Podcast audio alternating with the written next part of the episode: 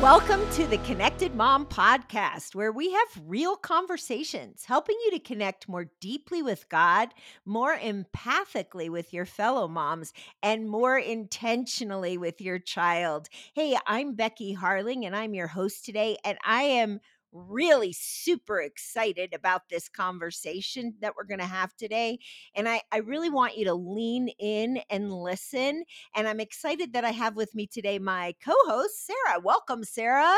Hi, Becky. Oh my gosh, so glad to have our guest on today. We have covered a variety of topics on the Connected Mom podcast, but this is a topic we haven't talked about. So why don't you give us a little intro? Yeah, and so disability in kids is is kind of a big issue. And you know, I I know I have a grandson with a disability, and I know what that diagnosis can do with our mamas. And so our guest today is Jillian, and she is the author of the book The Gift of the Unexpected. And Jillian is a former journalist and news anchor. She's a freelance writer, and her articles have appeared on sites such as Today, Good Morning America, Yahoo News, and ABC News.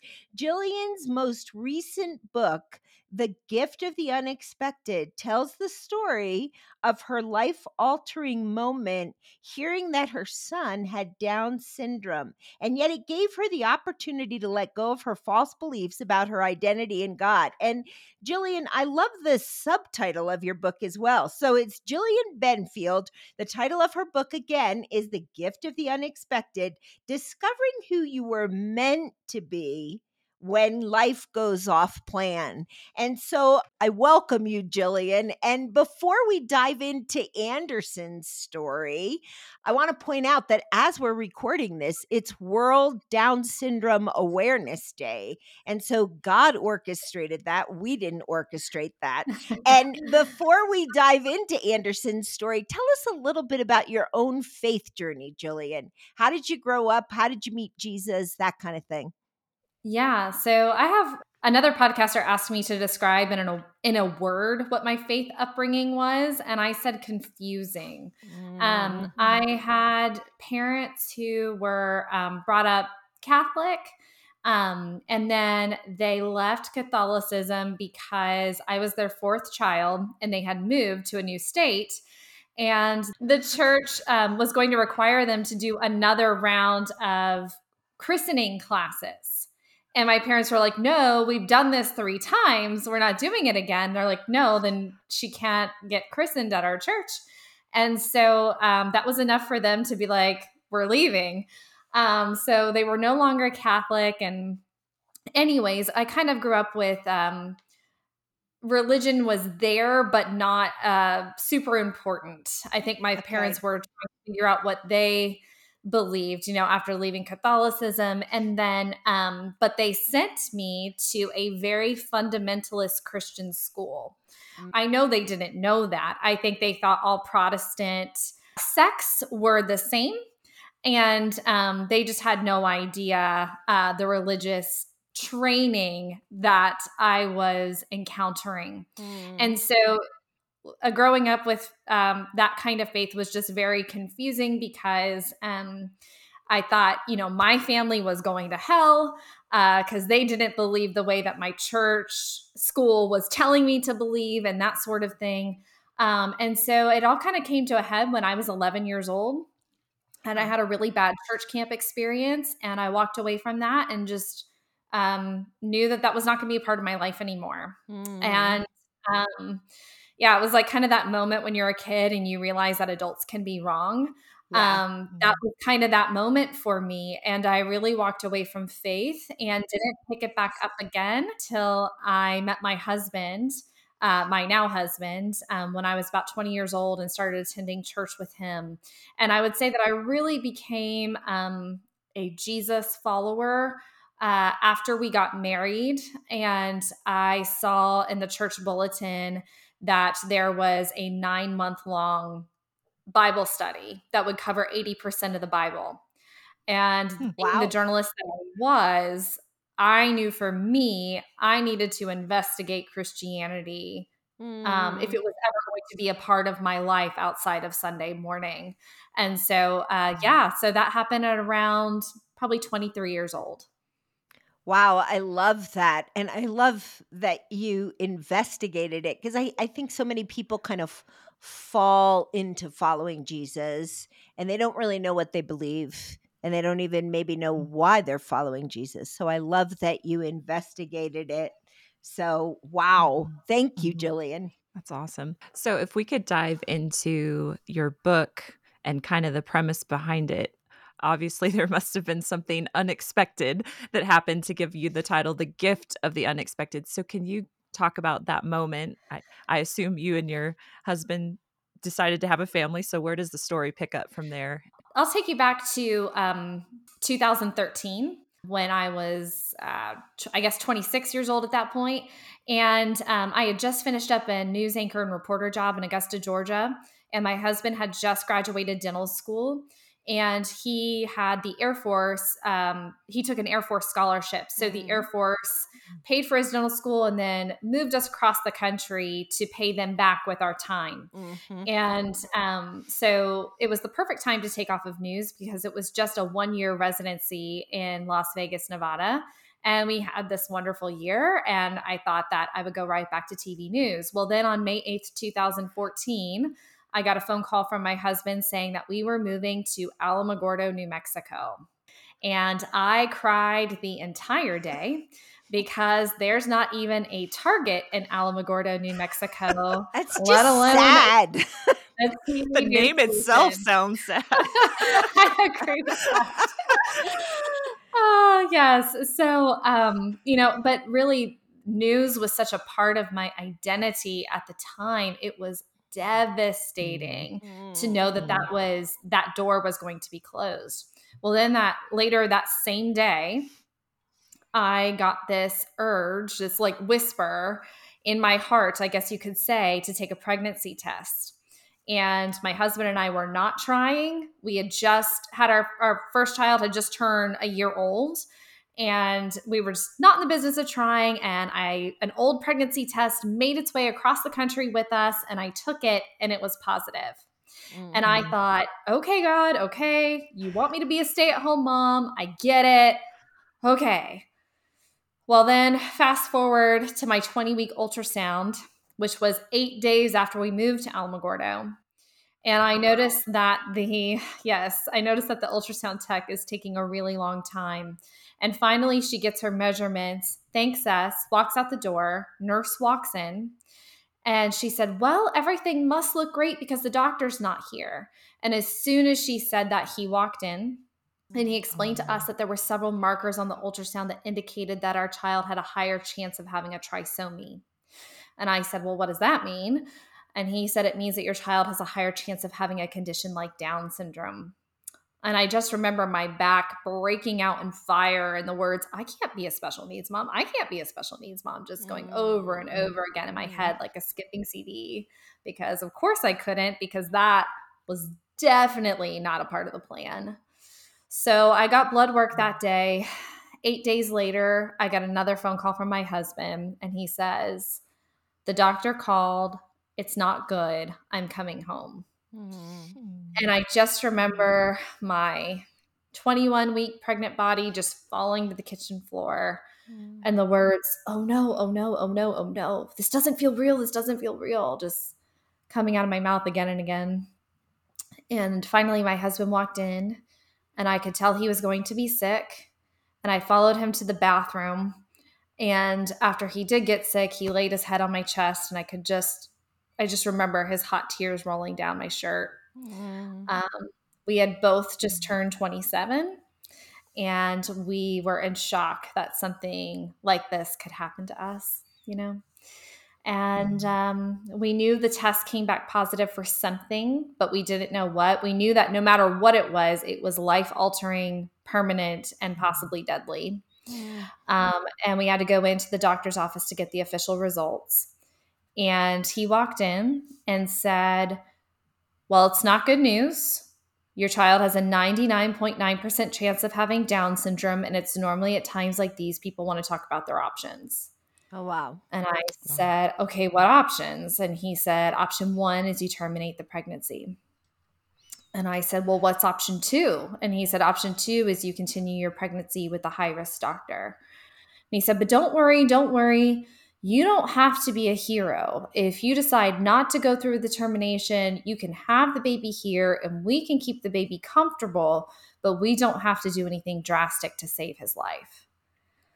So, in other words, we could have our baby in order to keep our consciences clean, but we could let him die of natural causes. Wow. Wow, wow, wow. The doctor believed that our child had a life that would not be worth mm. living. So I grieved as if a death had taken place.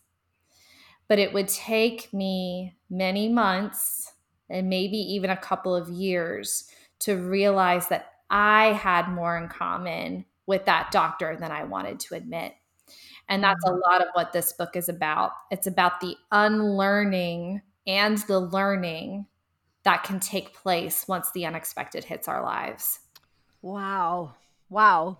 Uh, there's so much in that story, Jillian, and so much that uh, we would like to ask you. I mean, eh, to have a doctor say, you know, there are options. You can just terminate or you can just leave the baby here with us and let him die. I mean, I, I don't know how you even process that, you know? And and so you you went into this time of deep grieving and how did you process your grief? I mean because it it is shocking and you're realizing these thoughts about yourself you're realizing you don't think you can do this what did grief look like for you? It was very very dark. Um mm. I, it was the worst of those days.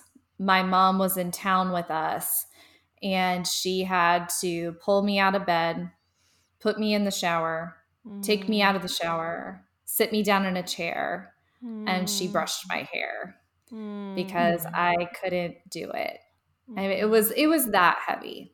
Wow. And it was that heavy, yes, because of the doctor's speech. Mm. I mean, the doctor's speech was so traumatic that I blacked it out. It wasn't until like a week later that my mom reminded me of what I told her, where it all came flooding back. Mm-hmm. Um, but it was also because of my own biases and misconceptions about people with disabilities. Mm. And um, how did I process that in the early days? I really don't know, to be honest. They're mm. they're so dark, I barely remember them. Mm. I do remember the pastor that I was in that nine month long Bible study with, he was kind of my lifeline at the time mm. and um, asking a lot of those why questions and that sort of thing. And anytime I'd be like, well, I think God is punishing me. And then him coming back with me, no, that's not how God works, you know, and, and that sort of thing. I, I know that he was a, a crucial part of that. Um, but a lot of going through that was just sitting under the weight it's so hard. What would you say to other moms that are deep in grief like that? Well, I would say, you know, a lot of this book is about undergoing it. You know, I think that you'll you're going to be met with a lot of people who say all the wrong things. Mm. Um, they just will.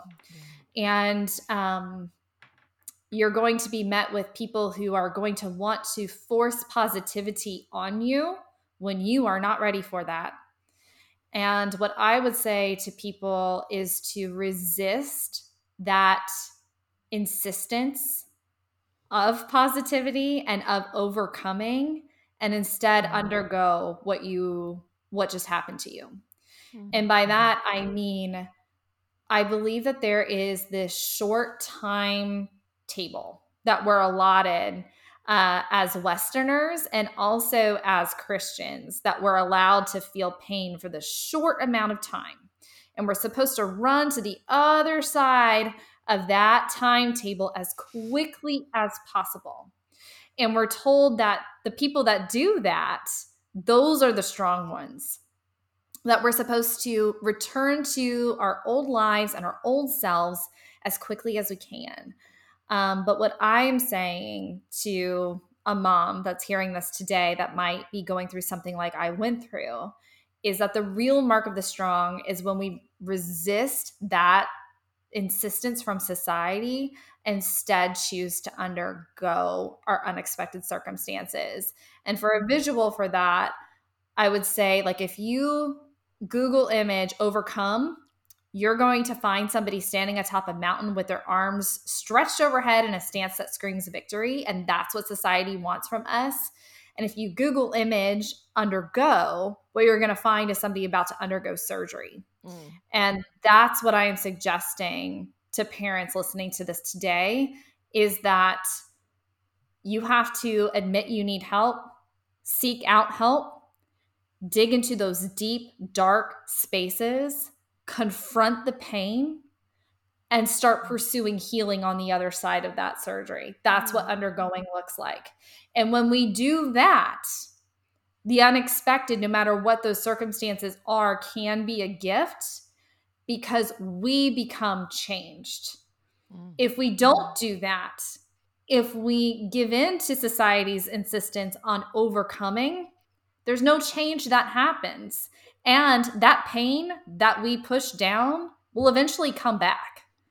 So my my point is is to go all the way through it and when we do, when we commit to that process, that is, will take your time, your effort, your energy, there is a gift, and it's that we become transformed into the mm-hmm. fullest version of ourselves that God dreamed up long ago. I love that. You know, when you talk about the Western idea of just push through and get to joy quickly, it's so interesting, isn't it? Because Jesus said something completely opposite. Because he said, Blessed are those who mourn. And I feel like everybody just kind of skips, or a lot of people, not everybody, skip over those words and think, oh, that just has to do with sin. Well, I don't mm. think so. I think there is a blessing in mourning and grieving well. And then exactly what you talked about, coming through it to the other side where you are transformed. I, I don't know how we got that so twisted. I don't know how mm. Christianity became this, um, I don't know, embedded with this message that can be toxically positive at times. Mm-hmm. Um, I I don't know how we got there, and um, because if we look at, you know, I wrote this post one time about how I used to want to skip over the Holy Week and all of the pain and sorrow, the betrayal, all of that, and skip right to the resurrection, right? And I think that's that's what we do in Christianity, you know. It's Friday, but Sunday is coming. Well, mm-hmm. Friday still is really painful and we have to sit with the Friday, mm. um, and and the and the smaller deaths that we experience in our own lives too, and we mm. do so knowing that we do have a God of resurrection, mm. and what I mean by that is that what I have come to learn is that God takes the dead things in our lives and he doesn't necessarily bring them back to life he takes those pieces and brings new life out of them. And that is one of the messages of this book. It's that your life may not ever return to what it once was, mm-hmm. but God can bring new life out of that thing that's happened to you. And part of that new life is you becoming transformed. Wow. Amen. this is awesome. Thank you, Jillian. So, I think in the book, one of the cases you make is that disability is often tied to a person's identity. That's a big statement. So, can you explain that a little bit more? I've heard you talk about how identity, the unlearning, all of that was part of your journey, but how does that work with the disability tied to an identity? So, I think that let me back up. Um, so I think a lot of the unlearning that I had to do, uh, and mm-hmm. why I said I had more in common with the doctor than I wanted to admit, is because my ideals about a worthy life were similar to the doctor's. Mm-hmm. I thought that living a life of success meant living a worthy life. And by success, I mean I had a very Americanized version of success you know, the getting married, the income level, the education level, all of those things. So if I had a child that maybe whose life would look different than that, who maybe wouldn't achieve that kind of mm. success, then how would he live a worthy life? Right? Mm. Because that's the reason the doctor believed that our son would not have a life worth living because his life would look different than that. Different. And that's why I struggled with that too. And the reason I struggled with that is because I thought my worth was attached to my resume. And so that's a lot of the unlearning that I had to do. Mm-hmm. And then I realized that my worth, your worth, our worth is nothing we can ever earn. It is something that was given to us mm-hmm. long, long ago. Mm-hmm. And so when I talk about Anderson's identity, um, about his disability being intrinsically tied to his identity, is I don't believe his his disability is a mistake in every chromosome, his disability is there. He would not be who he is without his disability. I think that there are some disabilities that are so tied to identity to wish for or to believe that that disability is going to be erased in heaven would erase the person.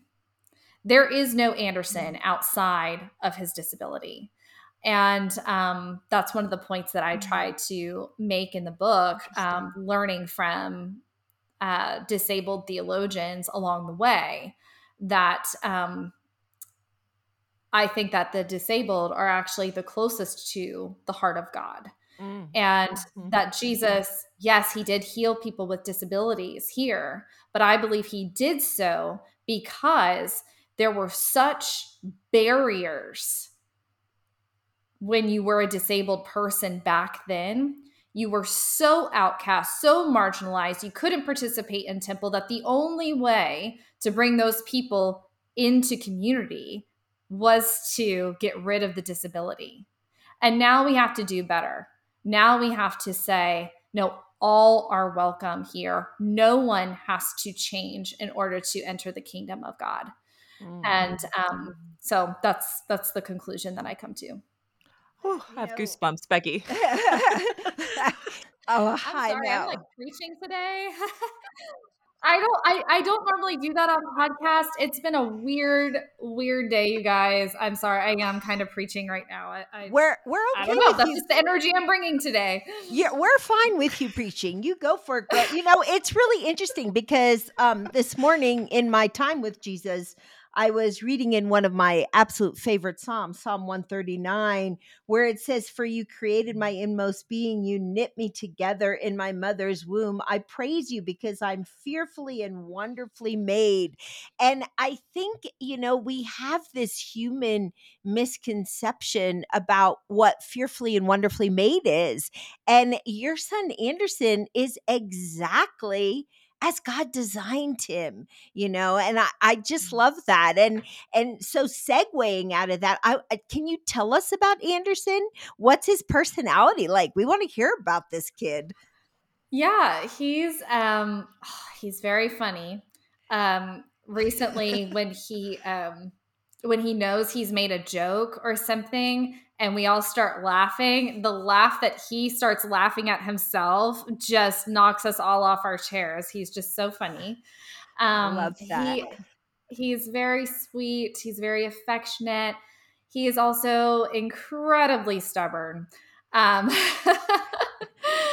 um, you know, he's a whole whole human person. I yeah. think that um, that a lot of people like to um, think of people with Down syndrome specifically, um, along with other kinds of disabilities, that they are like otherworldly, like that they are angelic or sent here to teach us something. And I don't believe that. I believe Anderson is a full human. Trust me, I have seen things. Um, and yeah, so he's just, he's kind of you know, in some ways he's your typical eight year old boy, and in some ways he's not. And he's lovely and difficult to parent, and he's ours. I love that. oh, that's so cute. that's so cute. Okay, so I know you mentioned people said all kind I mean, starting with the doctor, of course, but then I'm sure, like you said, that rush to go to the positivity um, when you knew what Anderson would be facing when he came to you guys outside of the womb. But then I'm sure later too, um, we could probably focus a lot on what not to say. But do you have one or two examples um, of people that really did the right thing like they said the right thing or they Mm. they connected with you guys as a family and because i'm in this spot myself i have a friend uh, who just received a very similar diagnosis with her baby and so i want to do the right thing so what were some things that were done to you and your family words or or care that really helped you and and do maybe still I think the one that stands out to me is during that time, that initial really dark time. I had a friend who also went through very unexpected circumstances, world turned upside down, very different from mine. Mm-hmm. But because she had been through that, I think she was exceptionally equipped to meet me in my deep, dark grief. And what Mm. she said to me was, My heart hurts with yours. Mm. And I think it just was, she wasn't trying to be positive. I wasn't, I was not in a place to receive that. Um, she was just entering the darkness with me and letting me know that my hurting heart was not too much for her to handle. Um, I wish I could say I had something else to say about something that somebody said. Um, yeah, I, I do remember I had a mother of an, a, a teenager with Down syndrome reach out to me. And she told me, she was very real. She told me how challenging it was in the beginning and to raise him, and then how he has ended up becoming her easiest child to raise. And it was just, there was something very real about that, Mhm. um, where she both acknowledged the hard parts and also po- gently pointed me to hope. You Mhm. know, I, I I just loved that and was thankful for how she did that. Hmm.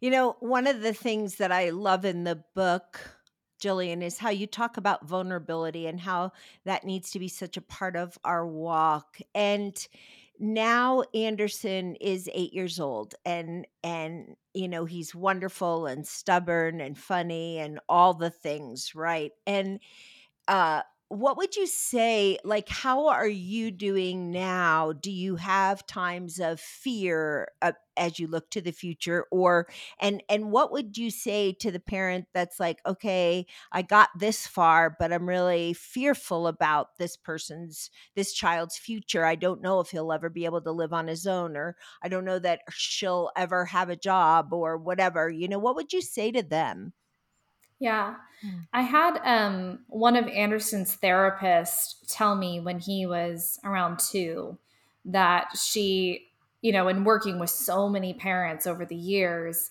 um, she described it, the reality as pop up grief. mm-hmm. And I will say that that is really true. It's not, for me now, it's not grief over his diagnosis. It is more grief of some sort of barrier because of his disability, if that makes Mm. sense. Mm-hmm. So, for instance, at the beginning of this school year, we just had an atrocious start to the school year. I mean, I couldn't eat, Mm.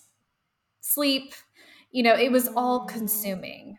I really wondered if we were going to have to pull him from school. And it ended up working out. And I'm very, very thankful for his school, but it doesn't always for all parents, you know? Mhm. And um, there are real challenges that come with parenting a disabled child in a world that is still not accessible to them. Yeah. Um, so I do think that pop up grief is a reality. Um, I also will say, because I've experienced so many unexpected things in a short amount of time, other things that I allude to in the book, like miscarriage and then some Mm. atrocious health issues for our youngest child. Um, I really have come to learn that there's really no way to prepare for the worst. You know, the you can try mm-hmm. to prepare for the worst and all that preparation will not actually prepare you if the worst comes to pass. And um, so if when I have those moments like you said like fear of the future or whatever, mm-hmm. um, they don't hit me as hard as maybe they would have years ago because I know that there is only so much to be done now.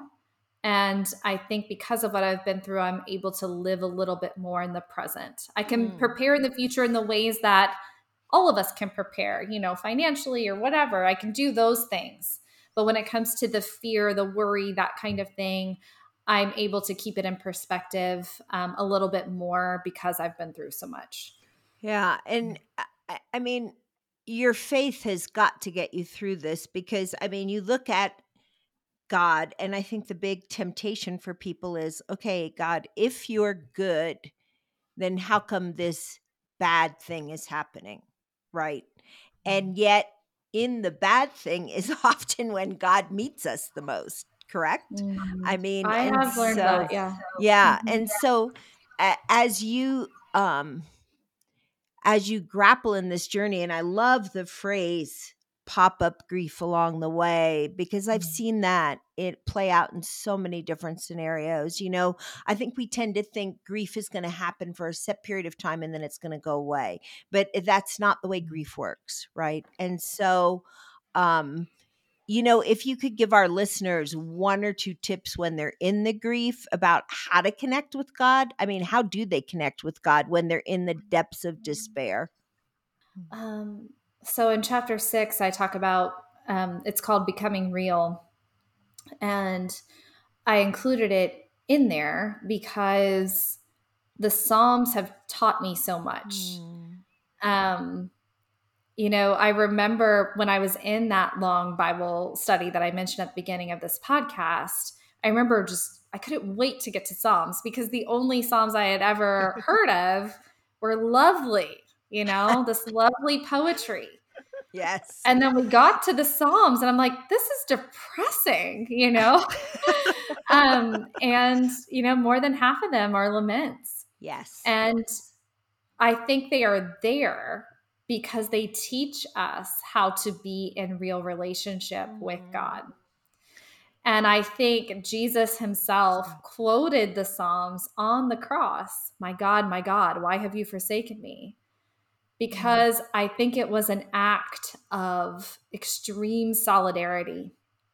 Mm-hmm. And he was showing us how to be in relationship with him when our own deaths, little deaths here in this life come this way.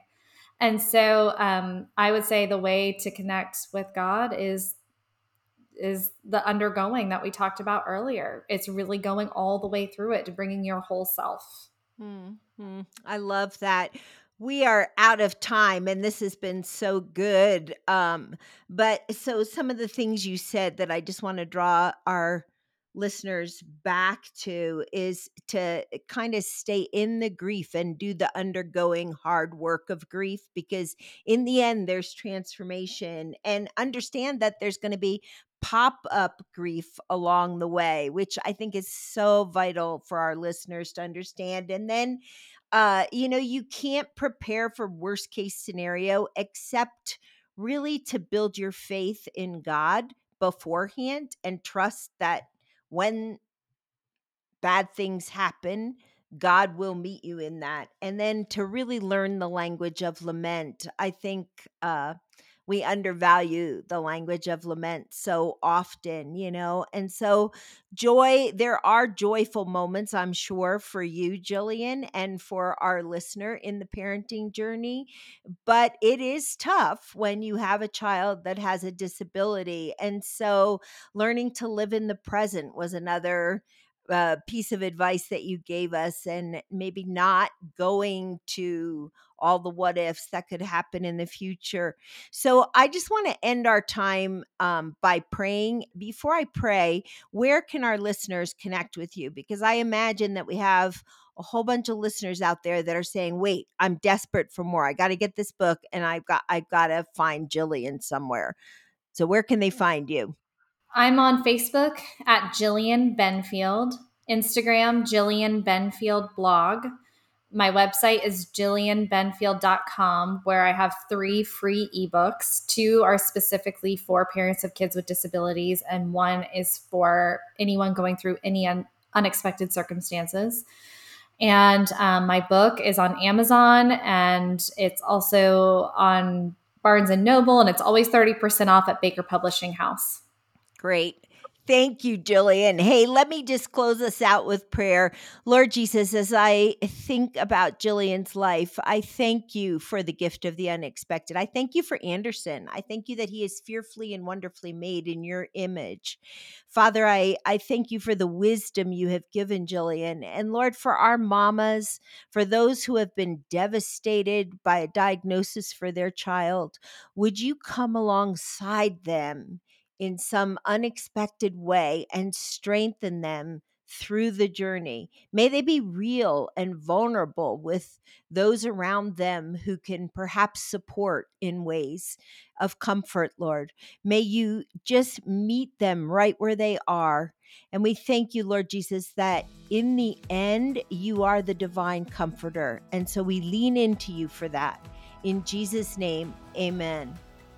Hey, Amen. friends, thanks for joining us today on the Connected Mom podcast. And we hope that you'll join us next Thursday for another episode where we're going to have another real conversation, helping you to connect more deeply with God, more empathically with your fellow moms, and more intentionally with your child.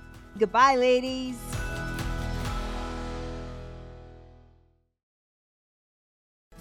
Hey, all you moms out there, this is Becky Harling, and I love creating resources to help you connect more empathically with your child. One of those resources is a book that I wrote called How to Listen So Your Kids Will Talk. One of the greatest skills you can cultivate, really enhance that connection with your child, is the skill of listening. So, how well do you really listen? This book is loaded with practical ideas to get your kids talking and to help you as you listen. You can buy it wherever Christian books are sold. You can order it on Amazon or anywhere else. So, I hope you'll get a copy of the book and put the work into listening to your child.